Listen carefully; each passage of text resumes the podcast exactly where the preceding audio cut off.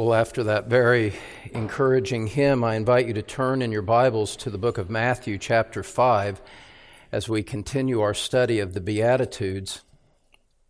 Even though I've taught through these many times, it's still remarkable how deeply instructive they are and how much is packed into so few words in the words of Jesus. We've come to Matthew chapter 5, verse 8 in our sequential exposition. The sixth beatitude, which simply reads, Blessed are the pure in heart, for they shall see God. Blessed are the pure in heart, for they shall see God. Those words, beloved, we will see by the end of the evening, are profoundly challenging and they are also profoundly encouraging as we look at each section of the meaning of the verse. We have dealt with some painful beatitudes up to this point.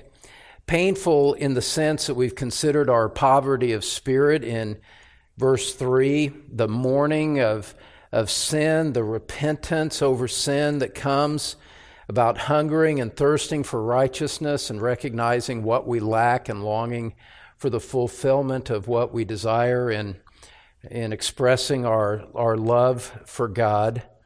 And those early Beatitudes force us to recognize sin and to mourn our lack of merit. There is no entrance into the kingdom of God apart from that. There is no entrance into the kingdom of God with a sense of self righteousness or a sense of entitlement. We come as beggars to the throne of God. We come as beggars to Christ, having nothing but our guilt and shame to offer Him and asking Him to give us the fullness of Himself in return. It's really a remarkable exchange, isn't it? But now, as we move into verse 8, Jesus is now setting the positive goal of spiritual life. When God brings someone to his son, when someone is born again, when they have new life, when they've been made a new creature, this is the goal of what is to come. This is the goal of repentance. This is the goal of the new birth. And as I said, it is, it is, it is just profoundly, infinitely challenging.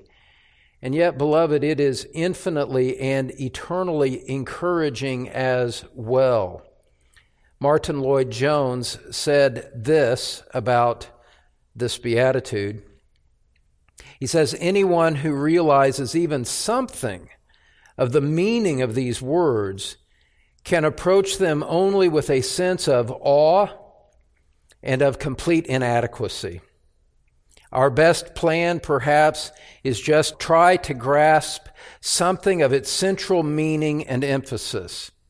That's Martyn Lloyd-Jones saying you can't exhaust the meaning of this verse, and we certainly won't do that tonight, but we're going to look at three principles from this verse that point us in the right direction and give us really a sense of clarity about the goal and the purpose of the Christian life and what it is that we're to be seeking after.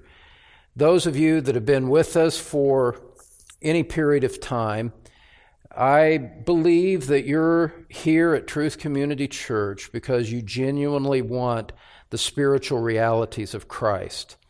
You're not here looking for God to help you have a happy life per se. You're not looking to to have things easy. You want the truth. You want Christ. You want, you know, you want the spiritual realities. And that's a great encouragement to me because I do too. And even though I fall very far short of what we're going to see this evening, it is, it's the desire of my heart, and I believe it's the desire of yours as well. And it's a privilege for us to come together in the midst of the, of the challenges and the resistance and the difficulties of life and for us to come apart and to gather around an oasis, as it were, and take drinks of clear, pure water in our spiritual lives to refresh us for what lies ahead in the week that remains. And so I'm very grateful for each one of you, very grateful that we can share in life in Christ together. And your faithfulness is just an incredible encouragement to me, far more than you would begin to know. Let's look at this uh, great, great beatitude. And first of all, consider the need for a pure heart. The need for a pure heart. Jesus, once again, is making an exclusive statement when he says, Blessed are the pure in heart, for they and they alone shall see God. Anyone that does not have a pure heart, as Jesus means it here, will not go to heaven. They are not part of the kingdom. They will not see God, certainly not to see Him in, in a state of blessedness and in a state of love, as Dane opened for us in the beginning of, of our service. They'll see God as a judge and God as a wreaker of vengeance. But Jesus isn't talking about seeing God in vengeance here. He's seeing, talking about seeing Him in love and in, and in the fullness of His blessed being. But He says that only those who are pure in heart will see Him in that way. And so we'll either see God in this way because we have a pure heart, or we'll face judgment. And so the stakes, the eternal stakes, couldn't be higher in what we're considering here. And you see immediately why Martyn Lloyd-Jones says we can only approach these words with a sense of awe and a trembling sense of fear and majesty at the greatness of, of everything that is at stake. We're not just talking about three steps to a better relationship in your marriage or in your family these things that have a, their place but are not of transcendent eternal importance, this is the whole ball game right here. Everything is at stake in what we're about to consider. Because Jesus said, Only the pure in heart will see God, and everyone else faces eternity in the lake of fire. Revelation 20. So, the need for a pure heart is urgent for each one of us. This matter of a pure heart is extremely vital for every person. There is nothing of greater consequence to your entire soul and everything that for which you were created and for which you exist. And everything about your eternal destiny rests upon what we're going to see here this evening from this, from this beatitude. And so to help us get a proper biblical context for it, I invite you to turn to Psalm 24. Psalm 24, which emphasizes this need for a pure heart as well, with echoes that sound like Psalm 15 in many ways. In fact, we may go to both of them just to emphasize the point, but we're in Psalm 24 for right now beginning in, well, let's just start from verse 1, why don't we? And we'll read through verse 5. The earth is the Lord's and the fullness thereof, the world and those who dwell therein. For he has founded it upon the seas and established it upon the rivers. That's a, that's a quick, short summary of everything we've been considering on Sundays about God as creator and God as the providential orderer of everything in the universe. And the earth belongs to him. And so there's this massive statement of his, of his sovereign majesty and his ownership over all things right from the beginning of the psalm. And so the question becomes then who can be with a God like that? Who is qualified? How can a sinful creature be with a holy creator? These two things do not go together. These two things do not mix at one level. And in verse 3, we see the question and the problem set forth before us. When we read, Who shall ascend the hill of the Lord? And who shall stand in his holy place? He asks the question and then he answers it. Who can be with this God who is the creator of the heaven and the earth? That's basically the question. Who can have that privilege of being with God? In verse 4, he answers it, and you see the echoes of Matthew 5, verse 8. He who has clean hands and a pure heart, who does not lift up his soul to what is false and does not swear deceitfully, he will receive blessing from the Lord and righteousness from the God of his salvation. You must have a pure heart if you're going to be with this God. Otherwise, the doors, the gates to heaven are locked, barred, shut, and you will be on the outside. And so this is of great consequence. In a similar manner, look at Psalm 15. Psalm 15.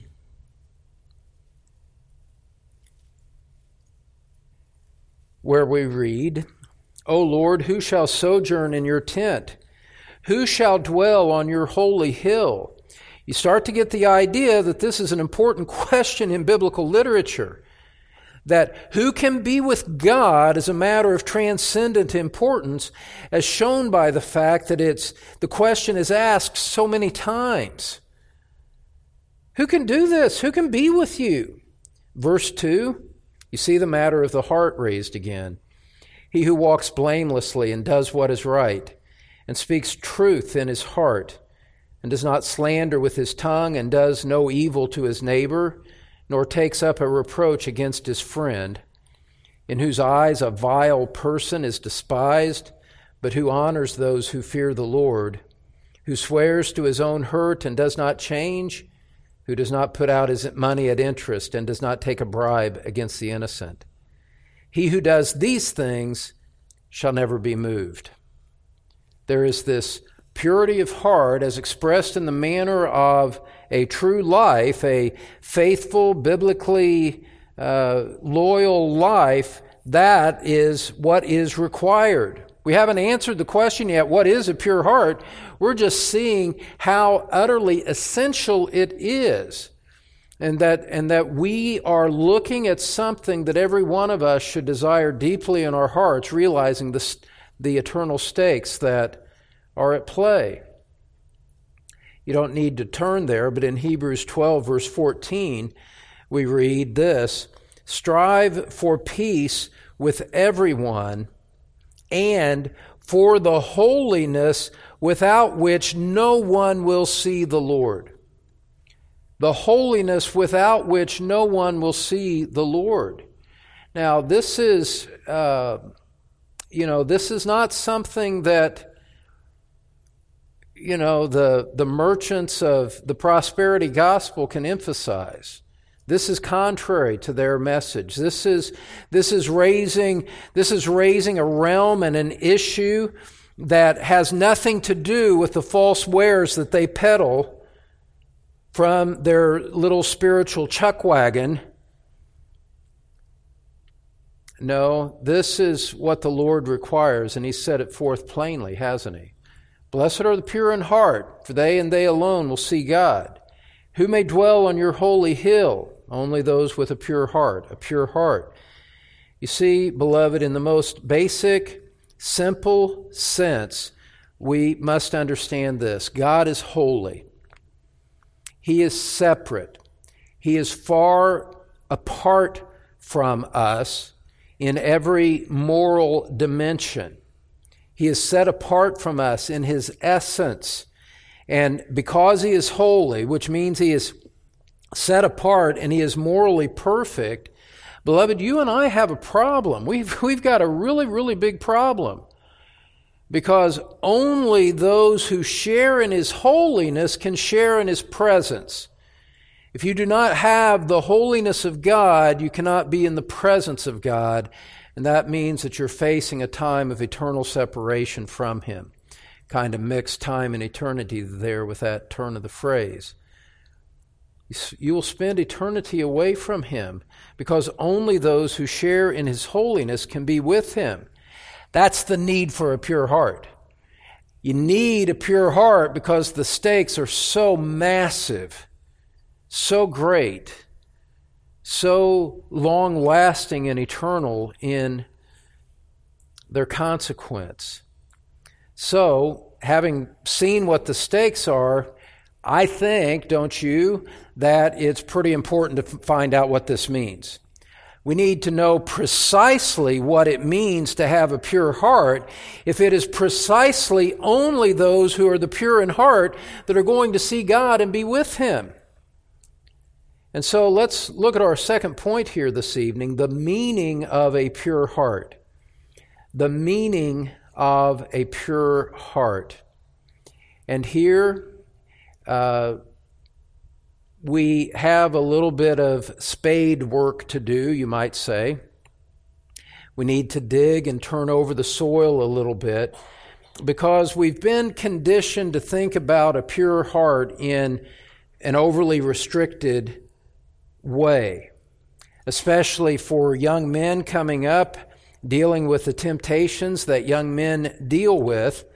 And because there are there's such a plethora of books about this and podcasts that talk about this and chastise young men in their struggles, many in the church therefore think of purity as simply being something that's regarding matters of sensuality you know, and that we need to avoid pornography and we need to avoid lusting after the opposite sex, or these days, you know, lusting in other directions as well that aren't even fit to be mentioned. Many in the church think about purity in that manner of referring to it as sensual matters and the temptations that come from the lusts of the flesh. Now, let me say this, beloved. This phrase, as Jesus uses it, blessed are the pure in heart, this phrase would include that portion, that idea, that aspect of, of holiness. It would include that aspect of holiness. I'm not denying or diminishing how critical that is. But, beloved, beloved, this phrase goes so far beyond that that to simply think about it in those terms is really ultimately to miss Jesus' point altogether. It's to put your nose down on the table and look at little threads in the carpet. Again, mixing my metaphors because there's carpet on my pulpit table here. You get down on the floor and look at the threads of the carpet. You go to the mountains and you focus on a single rock and miss the great span of the Rockies in front of you. You know, your focus is so limited that you're really not seeing anything when you consider it like that. Because this phrase is far more than that. It's something that goes far beyond young men, it goes to mature saints both men and women. It goes to young boys and young girls for their consideration as well. It goes to those happily married. It goes to those that are single. This covers everybody, okay? And the fact that perhaps you're at a point in life where you don't struggle with those young person's temptations anymore has nothing to do with complying with and being affected by and searched by what Jesus says about a pure heart. And so we need to spend our time thinking about this pretty carefully. This word for purity refers to something that is unmixed. It is 100% pure. It, and you think about it, uh, you, you can think about this purity in the, in the sense of, of clear water pure water from a high mountain stream that bubbles out from the spring, and it's pure. There are no impurities in it, there's nothing unhealthful in it. It's, it's, it's water that is clear and 100% safe and without any, any dirt or anything like it in there. Dirt being a good thing, way to think about it. This word for pure is refer, can refer to, to metals that have no impurities. Pure gold as opposed to that which is mixed with other elements that are not gold. So there's, you, you get this idea of, the, of, of, of purity and, and of, of a single focus. A, a water that is purely H2O. Metal that is purely what it is supposed to be, and everything impure has been skimmed off of it through whatever refining process it has. That's the idea something that's pure and unmixed. Now, what is Jesus saying then when he says, Blessed are the pure in heart? Well, beloved, what he's saying, what he's calling us to, what he is commending, what he's saying, the only thing that God accepts is someone that has somehow un, a heart that is unmixed with foreign contaminants. A heart that is unmixed by with ungodly desires. He's talking about the inner man and saying that in the inner man there is a single focus to that inner man, and that's what he pronounces blessing on. This is what God is working out. You're starting to get the sense, I haven't even gotten into details yet, but you're starting to get the sense of why I opened in saying this is profoundly challenging. This is profoundly challenging because each one of us struggles with mixed motives and each one of us has our ups and downs and our bad days and we look at you know we just look at superficially at our life and we say oh boy this is this is way above me. If this is going where i think it's going it's way above me. Yeah that's precisely right. It's disturbing to consider. Look over at psalm 86 as we look at what Jesus is, is after here, what he is commending to us. Psalm 86.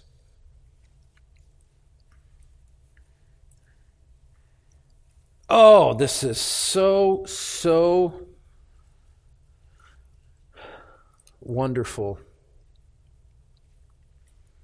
And let's start in verse 8. I hadn't planned to go that far back for context, but when we start in verse 8, you start to see the lofty, pure nature of God, and it sets the stage for the verses that I want to call your attention to. Notice how holy, how set apart God is, as described by David in Psalm 86.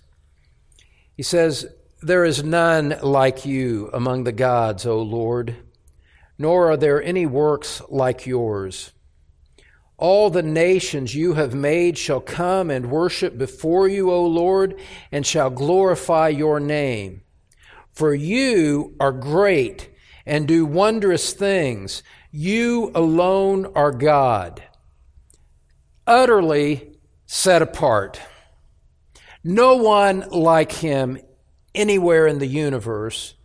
You could go back into the ages and not find anything. You could go forward in the ages, you will never find anyone like the God of the Bible, like the Lord Jesus Christ. He's utterly, completely unique.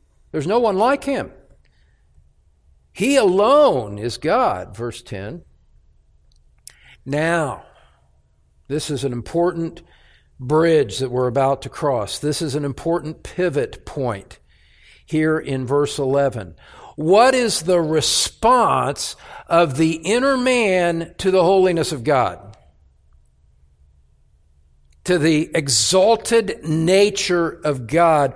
What is the true response of the true believer to that incomparable holiness? Verse 11 Teach me your way, O Lord, that I may walk in your truth. Unite my heart to fear your name. I give thanks to you, O Lord my God. Here it is, with my whole heart, and I will glorify your name forever. God, I bring, I, I bring my full inner man completely to bear on the matter of submission and worship to you.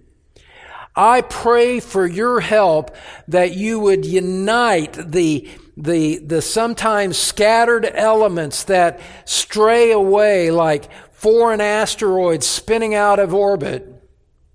I pray that you would bring all of those in and gather them together and make them one in my inner man an inner man that is totally set apart as an altar of worship to you, with no reservations, with no doubts, with no fears, with no hidden sin, hidden agendas, hidden desires. God, make my inner man something that is purely devoted to you. Unite my heart in that direction so that it will fear your name. I thank you, Lord, with my whole heart. I'm not holding back resentments against you. I am not harboring unconfessed sin. I'm not harboring anything that has even a whiff of rebellion against you.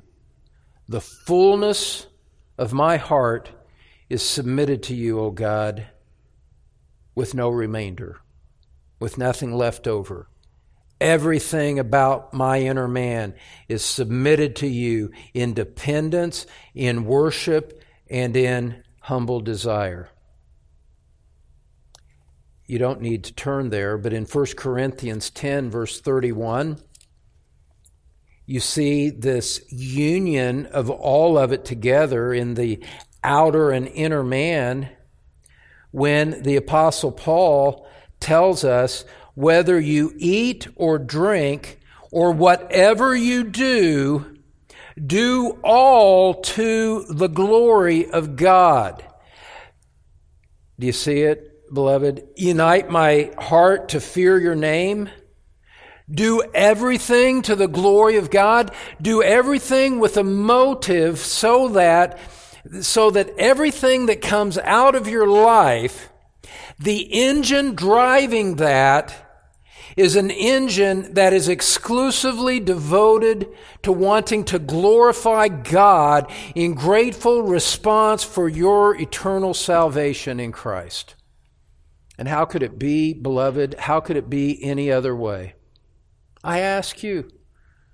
Think about the glories of Christ in his person and his work in his active obedience, his passive obedience, having rendered a full and complete redemption for us, and graciously sharing his perfect righteousness with us so that we could stand justified before a holy God. Think of Christ suffering on the cross. My God, my God, why have you forsaken me? As the Father turns away and Christ bears alone the sins of everyone who would ever believe in him. And then the Spirit of God comes to you during the course of your natural life and through the Word of God convicts you of sin and, and changes your desires so that you come willingly to Christ in faith and repentance. And all of that to bestow love upon you, as Dane spoke from 1 John 3, verse 1. What manner of love the Father has bestowed on us. We should be called children of God, adopted into his family, once separated and now an heir of glory, a brother with Christ. And whatever happens to us in the course of this life, the fulfillment of, of the ages uh, for us will be the presence of God in eternal blessedness with Him. That's what Christ has done for us. And so I ask you, remember, we're talking about the meaning of a pure heart and the necessity and the desirability of a pure heart. Beloved, how could it be any other way? how could you be, how could, how could you and I ever accept a state of mind where we had divided loyalties? And that, you know, part of us loves Christ and part of us loves the world and, you know, wants to pursue sinful desires and still go to heaven. How could that be? If you understand the glory of Christ and the glory of salvation, how could there be any divided motives in it? It just occurred to me to, to have you turn to Matthew chapter 6, which, depending on if we continue through the whole Sermon on the Mount, we would come to this. But in Matthew chapter 6, in verse 24, Jesus famously said, making the point about a unified heart, doing all to the glory of God, no mixed motives. Jesus says in Matthew 6, verse 24, no one can serve two masters. For either he will hate the one and love the other, or he will be devoted to the one and despise the other. You cannot serve God and money. You're not able to do that. It's an impossibility. You can't do that. And so you have to make your choice. Is your, is your heart going to be devoted to the God you claim to know in Christ? Or are you going to give yourself over to the pursuit of earthly things and let that be the great desire of your heart? You can't have it both ways. You can't have, you can't have two kings sitting on a single throne. And so the question is which king do we embrace? The king of this world, the God of this world, the God of fleshly, carnal desires, or this glorious Christ? And so, what does all of that have to do with a pure heart? Well, beloved, I think it's starting to unfold for us as we look to, in God's Word together. What Jesus is t- describing here, at the very least, at a very minimum, is a man or a woman who is utterly sincere. There's no hypocrisy in his profession of love and loyalty to the Lord. That alliterates. Love and loyalty to the Lord. It's sincere. He has a life that is transparent before God and a life that is transparent before men. Stated differently, this is a man who, a woman who hates hypocrisy, hates deceit because there's a sincere, whole, pure desire to be responding to God in holiness without an admixture of sin in the midst of it. And so there's this purity, this refusal of hypocrisy. And beloved, how can we know that that's included in the elements of what Jesus is talking about? Because he makes the same point in this self same sermon on the Sermon on the Mount. He gives us the Beatitudes, he gives us the character of what it means to be born again, what it means to be truly repentant. And then in those first uh, eight Beatitudes, verses 3 to 10, 11 to 12, tacked onto them, and then as he goes on, he works out the implications of that character in a lot of practical ways. One of the ways that he works it out is by highlighting the sin of hypocrisy and how that's something to be turned away and purged out of your heart. Chapter 6, verse 1 in Matthew, chapter 6, verse 1. Where Jesus says, Beware of practicing your righteousness before other people in order to be seen by them, for then you will have no reward from your Father who is in heaven. Thus, when you give to the needy, don't call attention to yourself. I'm paraphrasing. As the hypocrites do in the synagogues and the streets, that they may be praised by others. I tell you, they've received their reward. But when you give to the needy, don't let your left hand know what you're doing, so that your giving may be in secret, and your Father who sees in secret will reward you. Same thing in prayer, same thing in fasting. Beware of this hypocrisy of mixed motives, of outwardly appearing pious, but really inwardly just wanting someone to congratulate you for how godly you are. Jesus says, You live that kind of life, there's no reward with your Father who's in heaven. So go to pains, go to lengths, take, take measures so that when you're practicing giving, when you're practicing prayer, when you're practicing fasting, you're doing it in a way that does not call attention to yourself. You're not proclaiming it. You're not posting on social media pictures of your open Bible and your steaming cup of Java and saying, Oh, it's so good to have my time with the Lord today. Beloved, that is exactly the kind of hypocrisy that Jesus is calling us to repent of. And yet it's so common. Because you can get so many likes by saying, Oh, I'm being godly here.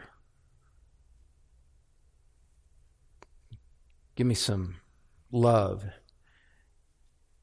as I practice my godliness.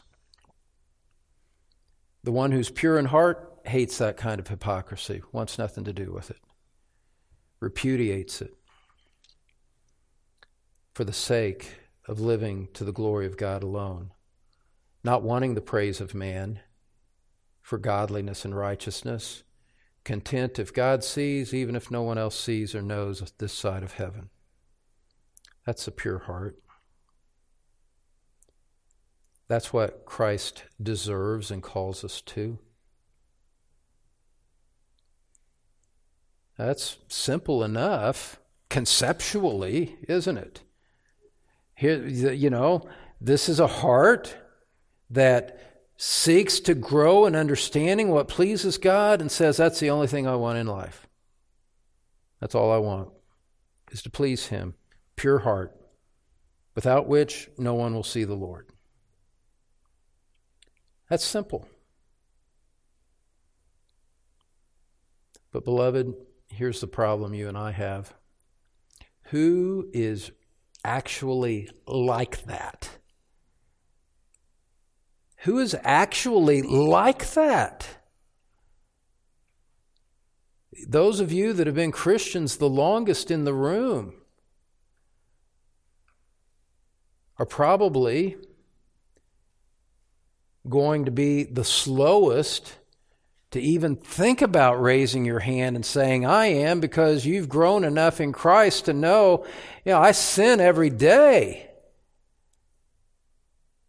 I have my struggles and my desires are, they're mixed.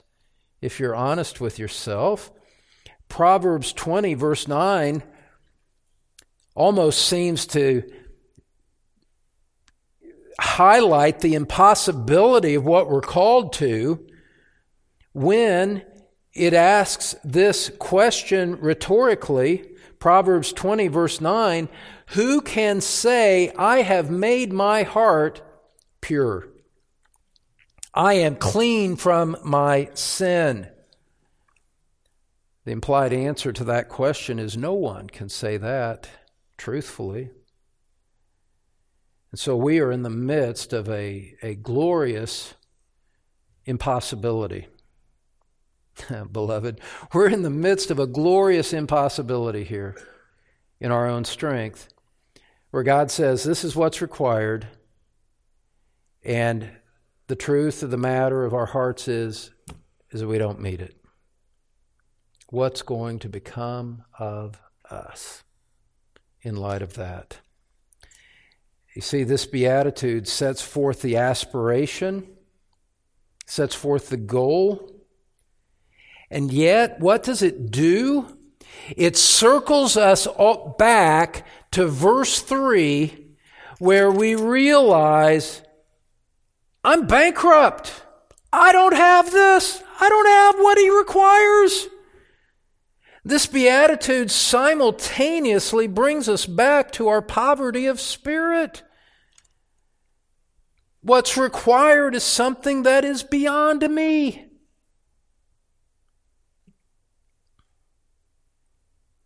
For someone who is not a Christian, this shows clearly the reality that you must be born again.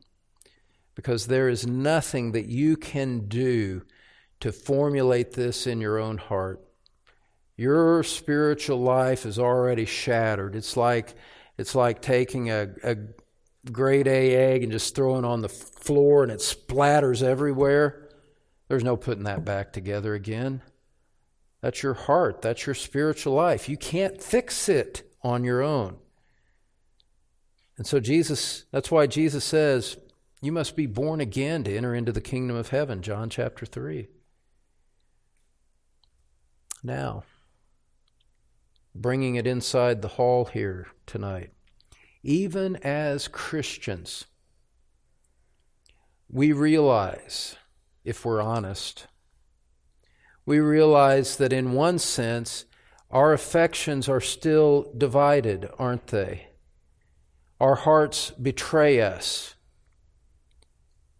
with their doubt, their sin, their lusts, their bitterness, their greed, their entitlement, their envy, their covetousness.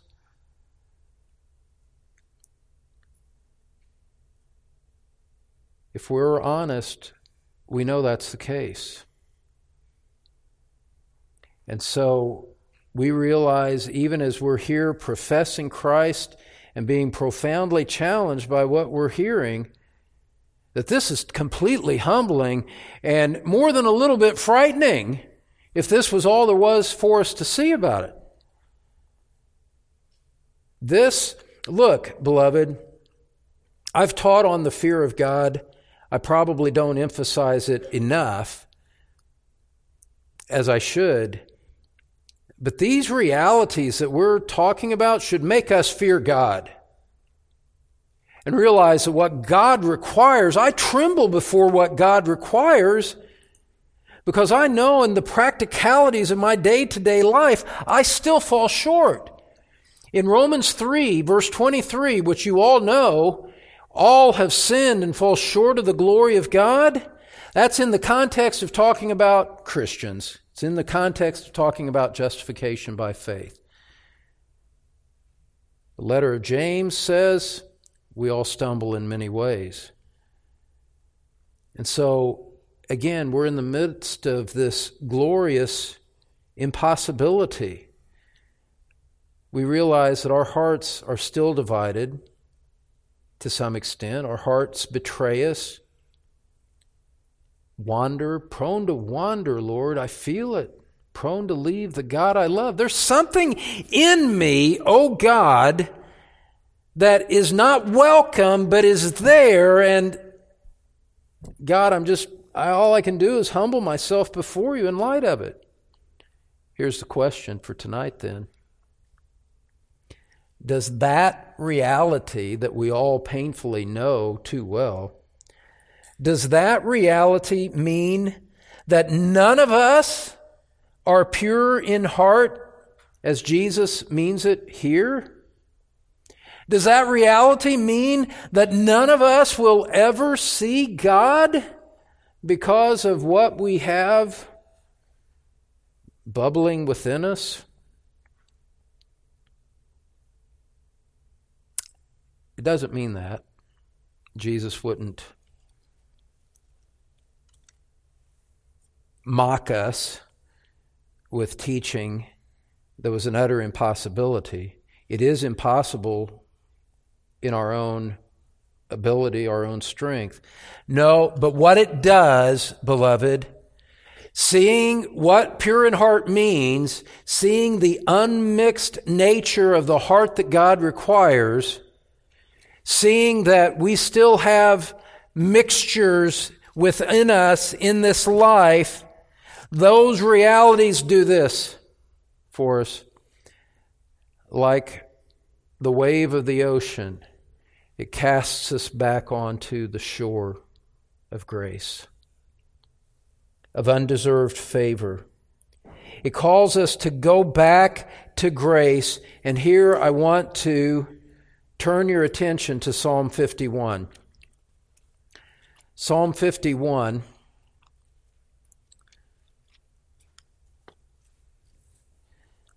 As you're turning to Psalm 51, I would just mention in passing that we do have a podcast called Through the Psalms, which takes, on about a three year basis, takes the person through every single psalm in sequence, and you can find the download for the podcast on that on our website, truthcommunitychurch.org, through the Psalms. In Psalm 51, we read this. This, of course, David's confession of sin after his adultery with Bathsheba, impregnating her and then murdering her husband. And this is David's confession. And we do well to start at the beginning of it in verse 1.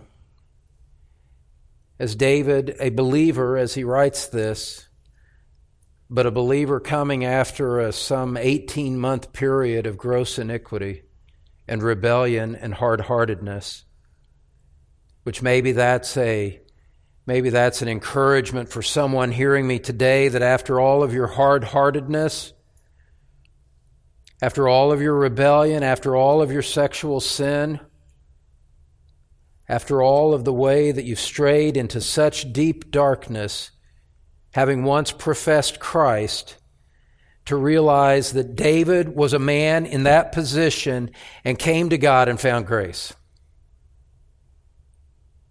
And that that same grace can be extended to you if you come with that same repentant heart that David expresses here. David opens in verse 1 of Psalm 51 saying, Have mercy on me, O God, according to your steadfast love. According to your abundant mercy, blot out my transgressions. He's not protesting his righteousness here. He knows he has none. He knows his heart has been divided. And so he opens appealing to the character of God, his perfection of mercy, his perfection of compassion upon sinners.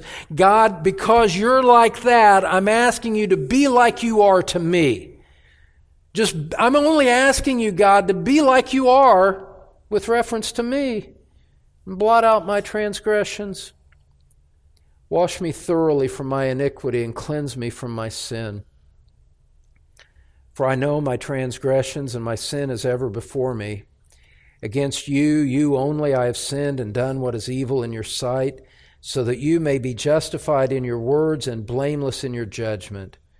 Behold, I was brought forth in iniquity, and in sin did my mother conceive me.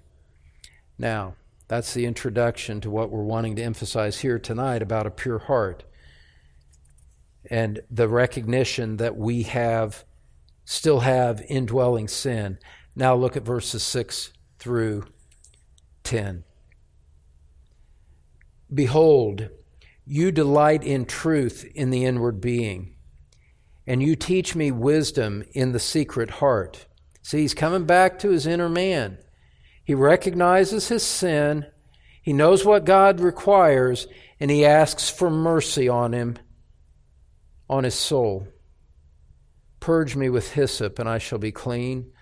Wash me, and I shall be whiter than snow. Let me hear joy and gladness. Let the bones that you have broken rejoice. Hide your face from my sins and blot out all my iniquities. And here it is in verse 10. I love this. God, create in me a clean heart, O God, and renew a right spirit within me. God, give me the clean heart that you require in your mercy, by your grace, bestow on my inner man that which I desire and that which you require. It's what I desire, it's what you require. God, by mercy, give it to me. What is this pure heart of which we speak in light of the remnants of indwelling sin within us? Here you go. The one who has who is has a pure heart of which Jesus describes as understood by the testimony of the fullness of Scripture is this. You, this, this, is, this is the full count pitch with the bases loaded in the bottom of the ninth inning. You need to knock this one out of the park. because everything's on the line in understanding what we're about to say with a pure heart. The pure heart of which Jesus speaks is not something that we attain in this life to perfection, never to be slipped from. The pure heart is this you freely acknowledge your sin before God and you appeal to Him for cleansing. God, I have this basic, fundamental, controlling desire and passion for your glory. I want nothing greater than that. Not my will, but thine be done, O God. I submit to you completely. And yet there are these clinging remnants to me that I don't accept, but that pollute things so that it's not the fullness of the purity that I would have it to be. God, I freely admit that. And I ask you to be merciful to me. And so, beloved, pulling all of this together on the meaning of a pure heart, it's this. It is not the absent, the complete absence of sin in this life of which Jesus speaks. If that's what he meant, none of us have a pure heart. A complete absence of sin is not that of which he speaks here. Rather, rather it is a heart that has a fundamental desire to honor Christ, to glorify him no matter what, and has a settled refusal to harbor unconfessed sin. There is this fundamental controlling desire to glorify Christ. There is a fundamental refusal to harbor unconfessed sin. And in the midst of that, woven in that, is a trusting of Christ for cleansing that only He can give. Create in me a clean heart, O God, and renew a right spirit within me. God, I know I, I, know I haven't attained what you want. I'm broken before you. I'm, this is poverty of spirit. You see, that's why it's so important to know the context of the Beatitudes. The controlling entryway, the pillars through which you enter into the Beatitudes is through poverty of spirit. So it's never a profession of perfection at all. It begins with a recognition that we fall short of Him. And so the purity of heart that He requires is not me boasting in perfection. It's not the absence of sin, it's the refusal to sign a peace treaty with sin, to accept it, to excuse it, to justify it, to traffic in false doctrine in order to keep it.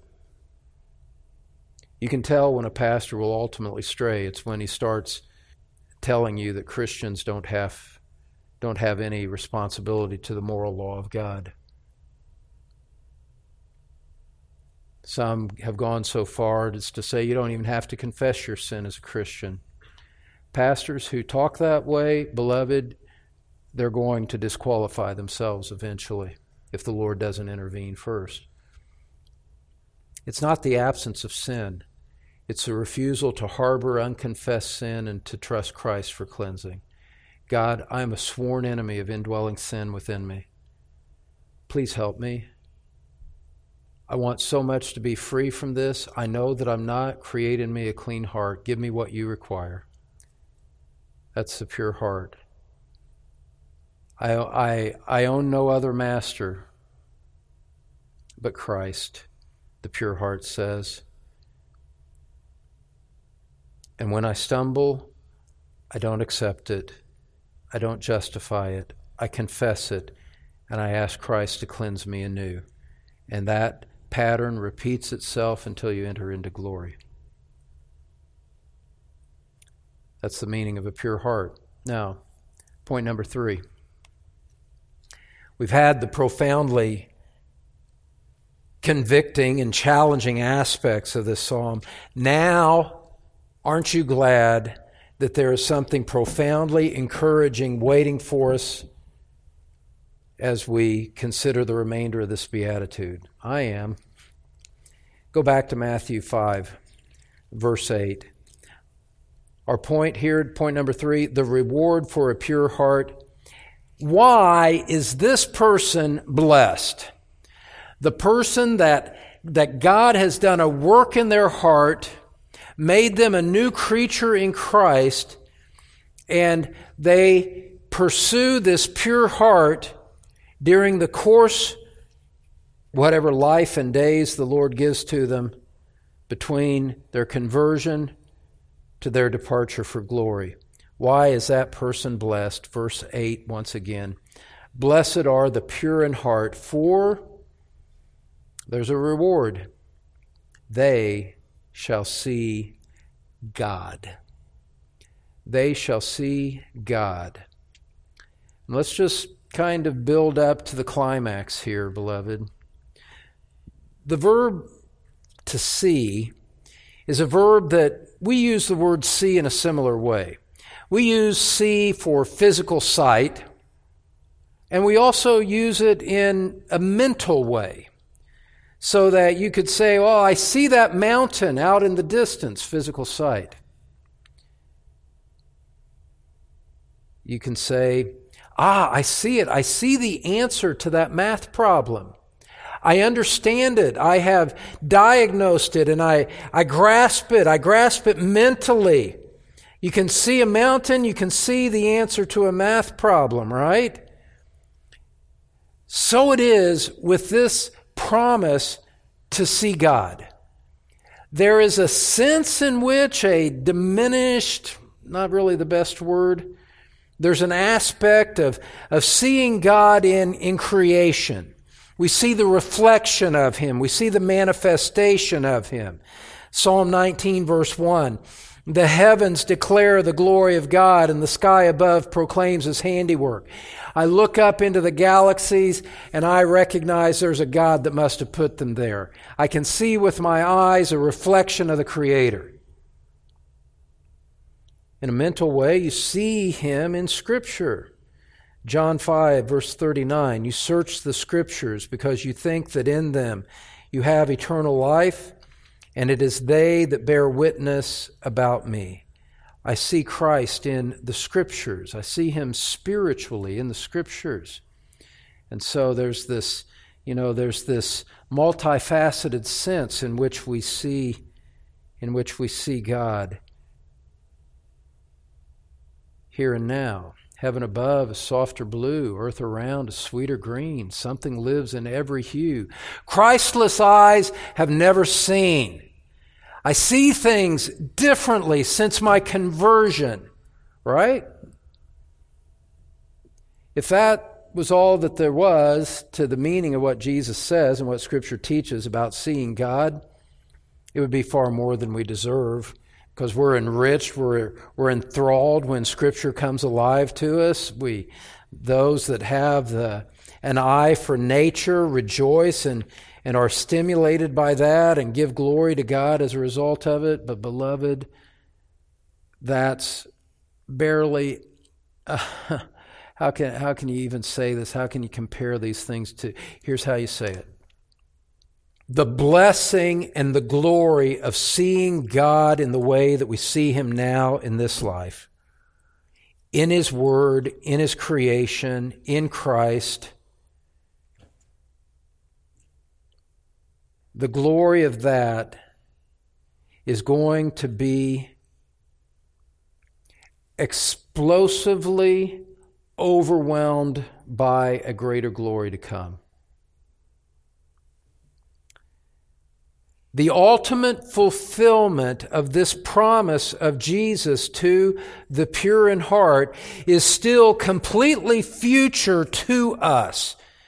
And the Apostle John wrote of this in his gospel, in his letters, and in the Apocalypse. And I want to turn you to his passages in each one. The ultimate fulfillment is yet to come in glory. John chapter 17, turn there with me, please. John 17. You will see as we look at these three texts that Christ, when he talks about seeing God, is talking about something that we have not yet experienced in this life as believers. In John 17, verse 24, Jesus prays to the Father. And if anyone's prayers ever get answered, my friends, it's Jesus Christ. His prayers are answered without fail. And this is what he prays as he prays for his disciples, which include you and me. Father, I desire that they also, whom you have given me, may be with me where I am to see my glory that you have given me because you loved me before the foundation of the world. Father, my prayer is that all that belong to me would see my glory in heaven. 1 John chapter 3 verse 2. 1 John chapter 3 verse 2. After Hebrews and 1st and 2nd Peter, you come to 1 John.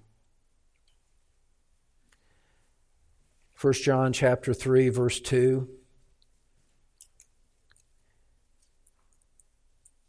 People have given me gifts with this verse on it because they know how precious it is to me. 1 John chapter 3 verse 2 Beloved, we are God's children now, and what we will be has not yet appeared. What, what's to come hasn't been manifested yet. Something better awaits us that we haven't yet entered into, he says. But we know that when he appears, when Christ appears, we will be like him because we shall see him as he is. With physical sight, we will see the glory of the resurrected Christ. And when we see it, it will change us we're going to see something that in this life no one has ever witnessed. Go to the last chapter of the Bible, Revelation 22, verses 3 through 5, as it speaks about the eternal state that awaits all of the redeemed. Revelation 22, verse 3. No longer will there be anything accursed, but the throne of God and of the Lamb will be in it, and his servants will worship him. They will see his face, and his name will be on their foreheads. And night will be no more. They will need no light of lamp or sun for the Lord God will be their light, and they will reign forever and ever. Jesus prays in John 17, Father, I want them to see my glory. The Apostle John says, 1 John 3, we will be like him because we will see him just as he is. The Bible closes with this climax in the final chapter of, of 1,189 chapters in our English Bibles it closes on this theme that God has a destiny for His redeemed that they will see Him when it's all said and done. Beloved, fellow brother in Christ, sister in Christ, you and I, you know what you know what's going to happen to us? We're going to see God. You and I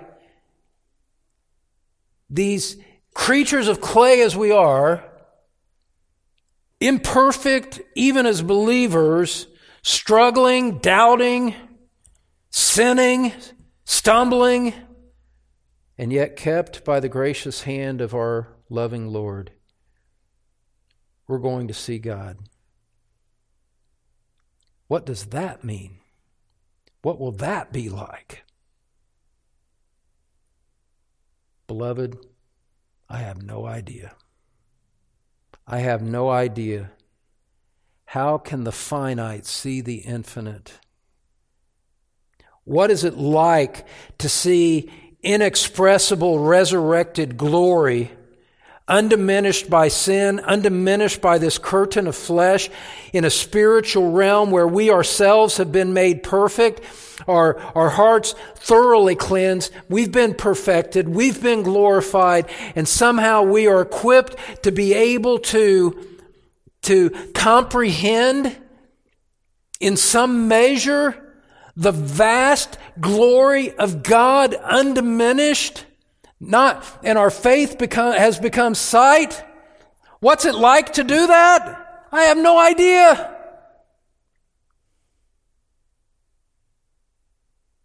We are in a staggering realm in Scripture here that is far beyond earth. This is a realm that is reserved for the children of God alone. The wicked will not see this. False Christians will not see this. Hypocrites will not see this. But those of pure heart, devoted to the glory of God as a fruit of their redemption, those devoted to the glory of God and wanting nothing else in life, even though our flesh pulls us down. This is for us and for us alone. Jesus Christ is going to appear in the world one day with great power and glory. We don't know when, but we know that he is coming. And when he comes, we will see him. And when we see him, we will be transformed into his likeness to share his holiness and the perfection of his resurrected glory. And beloved, you will belong there because Christ redeemed you for that purpose to be with Him forever, sharing and seeing His glory. Dear believer in Christ, this is your destiny. God has decreed this for you before the foundation of the world. So it will certainly come to pass and all of the heartache and sorrow and conflict and resentments of this life will dissipate like a vapor in the wind as we enter into this glorious state that God has promised for us.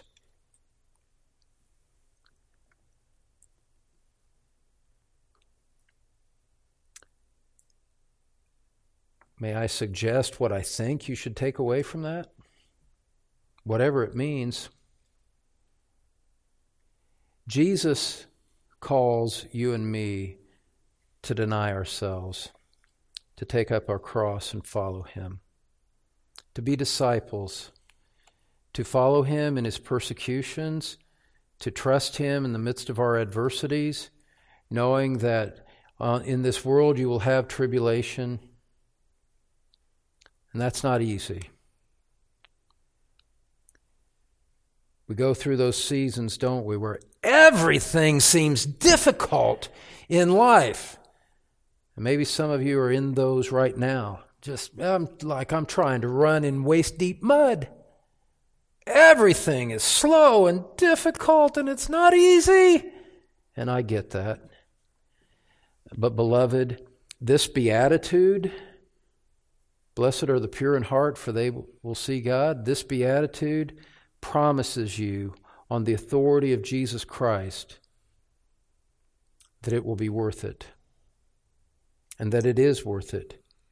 It is worth it to live for Him.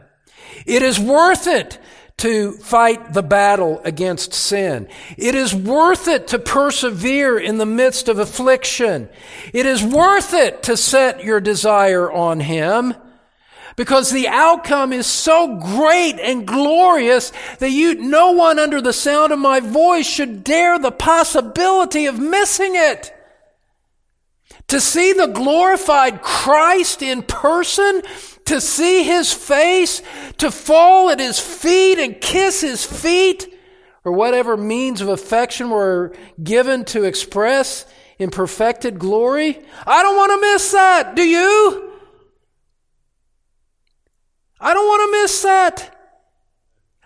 That is the most perfect thing ever. And it's what's given to us in our salvation. We, measly creatures of sinful clay and flesh, are going to see Christ really and truly and in person very, very soon. And when He looks on us, it will not be a look of disdain it will not be a, a look of what are you doing here? How did you get in here? He's going to look on us with a face that radiates his love for us. It's going to be a face that radiates, yes, this is what I did for you. You are home. And no one can take this away from you. Welcome to my kingdom.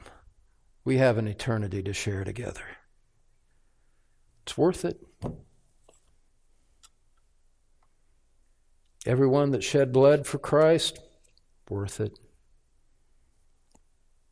Slandered for his sake, it's worth it. Struggling, being faithful, persevering in the midst of a difficult marriage, it's worth it done for Christ because we know what's coming. We know what the outcome is. 2 Corinthians chapter 5 verse 5 says this He who has prepared us for this very thing is God, who has given us the Spirit as a guarantee. So we are always of good courage. We know that while we are at home in the body, we are away from the Lord, for we walk by faith, not by sight. Yes, we are of good courage, and we would rather be away from the body and at home with the Lord. And so, whether we are at home or away, here it is again, beloved, the principle of a pure heart in just different words. Whether we are at home or away, we make it our aim to please Him. Who are the pure in heart? They're those with a controlling ambition, a pure ambition to please Christ, unmixed. What will happen to them? They will receive an unspeakably great and eternal reward. Only one question matters in light of that, beloved. Will you be there? Let's pray. Father, may it be that everyone under the sound of my voice would be there and would not miss this transgalactic glory of seeing Christ face to face. Create within us a clean heart and renew a steadfast spirit within us that we might grow in this purity of heart which inherits the promise they will see God. We long for that day, Lord. I long for that day, Lord. Bring it to pass in your time and in your way. And the glory we give you now here on earth in broken clay vessels one day we'll gladly render to you in glorified bodies with the saints of all of the ages, with the holy angels resounding, Holy, holy, holy is the Lord God Almighty. And at the pinnacle, our Lord Jesus, having been rejected by men, crucified, buried, now eternally exalted, to be loved and adored by his redeemed forever and ever. Hasten that day. Come quickly, Lord Jesus. Amen. Thanks for listening to Pastor Don Green from Truth Community Church in Cincinnati, Ohio. You can find more church information, Don's complete sermon library, and other helpful materials at thetruthpulpit.com, teaching God's people God's Word. This message is copyrighted by Don Green, all rights reserved.